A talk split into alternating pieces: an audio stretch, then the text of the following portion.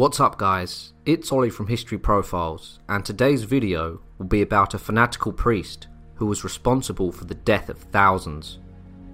I will be taking you to 15th century Spain where the Spanish Inquisition was taking place.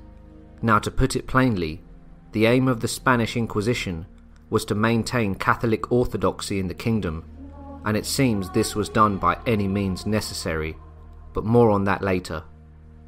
Religious trials would take place accusing many Catholics of heresy, and this would result in thousands being consumed by flames. It was a time of evil, scaremongering, and death. The man behind this madness was Thomas de Torquemada, and this is his story. First, let's have a look at his early life. Thomas was born in 1420 in the kingdom of Castile. He came from a family of converts, as his ancestors were originally Jews. His uncle Juan was a cardinal, and no doubt a young Thomas would have looked up to his uncle, as the whole family would speak of his ascension to one of the highest ranks of the Catholic clergy, as he would be the man who put their family on the map. So, from a young age, Thomas would try to imitate his uncle and follow in his footsteps, so he would enter the San Pablo Dominican monastery at a very young age. It was noted that he was obsessive about the Catholic faith and would earn a reputation around the monastery for learning, piety, and his seriousness. The superiors in the monastery would soon notice this and then would promote him to a prior of the monastery of Santa Cruz. During this time in his new role, he would have an opportune moment and he would meet the young princess Isabella. The two would get along and Thomas would become her personal priest and mentor. For years, Thomas would serve as her regular confessor and personal advisor in many matters. He would eventually attend her coronation in 1474 and would remain her closest ally and fiercest supporter. He even advised her to marry King Ferdinand of Aragon and would also become his confessor. Thomas had now lined everything up, and it was finally his time to taste power. He may have realised he wouldn't be a cardinal like his uncle, but he could also preside over something which was of grand importance to him the life and death of possible heretics who lived in Spain. Thomas was terrified that the presence of other religions would have an effect on Spain, and thought the people of those other religions were a threat to his Catholic ideology. Thomas would make his voice heard to both Queen Isabella and King Ferdinand. They in turn would petition to the Pope for a request to administer an inquisition in Spain. The Pope granted their request, and everything Thomas had dreamt of was now in motion. The Pope appointed Thomas as Grand Inquisitor of Spain, and he would oversee the Inquisition over the whole country. Now, the point of the Spanish Inquisition was to rid Spain of heresy. In this case, heresy is a belief or opinion contrary to the Catholic doctrine. Therefore, anyone else who practiced any other religion was guilty of this. However, the Inquisition had no jurisdiction over Jews and Muslims or any other open members of other religions. The Inquisition just had the authority to try those who self identified as Christians and practice other religions in secret, and if discovered, they would be executed. Now, when the Inquisition began, Thomas would use a method of deception to get the names of possible heretics. After Sunday Mass, Thomas would send one of his inquisitors to read an edict of grace. This would outline possible heresies and encouraged everyone present to come to a tribunal of the Inquisition to relieve their consciousness from their sins. People would attend to try and seek forgiveness and reconcile with the Church but they had just self incriminated themselves. The trickery of Thomas was effective, and many people would voluntarily present themselves to the Inquisition, but little did they know they would be heavily pressured to inform on others who they thought had committed an offence, read from the Edict of Grace. They would become the Inquisition's first informers, who were told if they gave names, they wouldn't endure severe punishment. Thomas's main targets were the Marranos, who were Jews who claimed to have converted to Christianity but secretly still practiced the Jewish faith. Incentivized and irrational, those who had been tricked gave the names to the inquisitors, and the named would be sought after and arrested. Once the named person was found, they would be arrested and their property would be seized and used to pay for procedural expenses. Many families would become destitute and would live in misery and poverty. Months or years could pass without the person knowing why they had been imprisoned. Prisoners remained isolated, and many were driven to madness. Torture was also involved in trying to extract information from prisoners, but there were rules regarding the torture.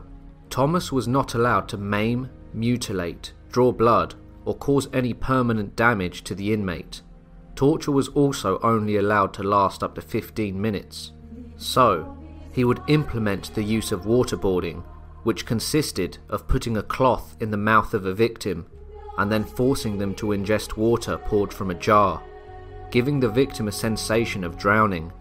He also used the rack, in which limbs were slowly pulled apart, causing much pain and injury. If a victim confessed, that would be used in evidence and they would be tried based on that evidence. The most serious punishment was burning at the stake. The execution was public. If the condemned repented, they would be shown mercy by being strangled to death before being burned. If not, they were burned alive. However, after being found guilty at trial, it seemed the heretics had to endure one more humiliation. They would go to an auto de fe, which was a public ritual of penance. The ceremony of penance began with the prisoners, who would wear a San Benito, which was a garment decorated with devils and flames, used to identify them as heretics. An all night vigil would then take place, with many prayers being recited. The prisoners were then taken outside the city walls to a place called the Quemadero. Their sentences would then be read out. Prisoners who were acquitted would fall to their knees, but those condemned would be punished. The first auto de fe took place on the 6th of February 1481 and six people were burned alive. They were the first of many. Thomas would also use a network of spies to continue with his inquisition and travelled all around the country with 50 armed knights and 200 soldiers for protection. He was also the guiding hand that allowed a decree to be passed that led to 40,000 Jews being expelled from Spain. Thomas soon became known as the Hammer of Heretics the light of Spain, and the saviour of his country. He would relish over his new power and how he had made this all happen. He was the puppet master behind all the inquisitors, pulling all the strings and being responsible for the tactics that would lead to the death of thousands. After years of being Grand Inquisitor, it is said that Thomas had overseen the death of well over 1,000 people and would attend many of the auto de fes and the subsequent burning of heretics. After a while, people realised Thomas's insane cruelty, and many clemency petitions were sent to Rome, highlighting the severity of Thomas's methods. The Pope would appoint Thomas with four assistant inquisitors, with the reason being him needing help due to his health being in decline. However, it is widely believed that he did this as he was getting far too many complaints and sent the assistants with instructions to try and control Thomas's excessive zeal and insane methods. In 1494, Thomas retired and went to live in a monastery, but still didn't relinquish his title. He re emerged in 1498, where he held his last assembly, where new rules were formulated to ensure the Inquisition would continue as that was his legacy. Thomas died after being the Grand Inquisitor for 15 years in September 1498. Thomas was no doubt a complete fanatic.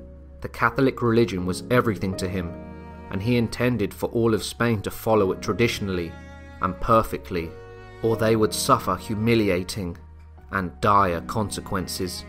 His obsession with his religion led him to become erratic and this resulted in him revolutionizing torture methods.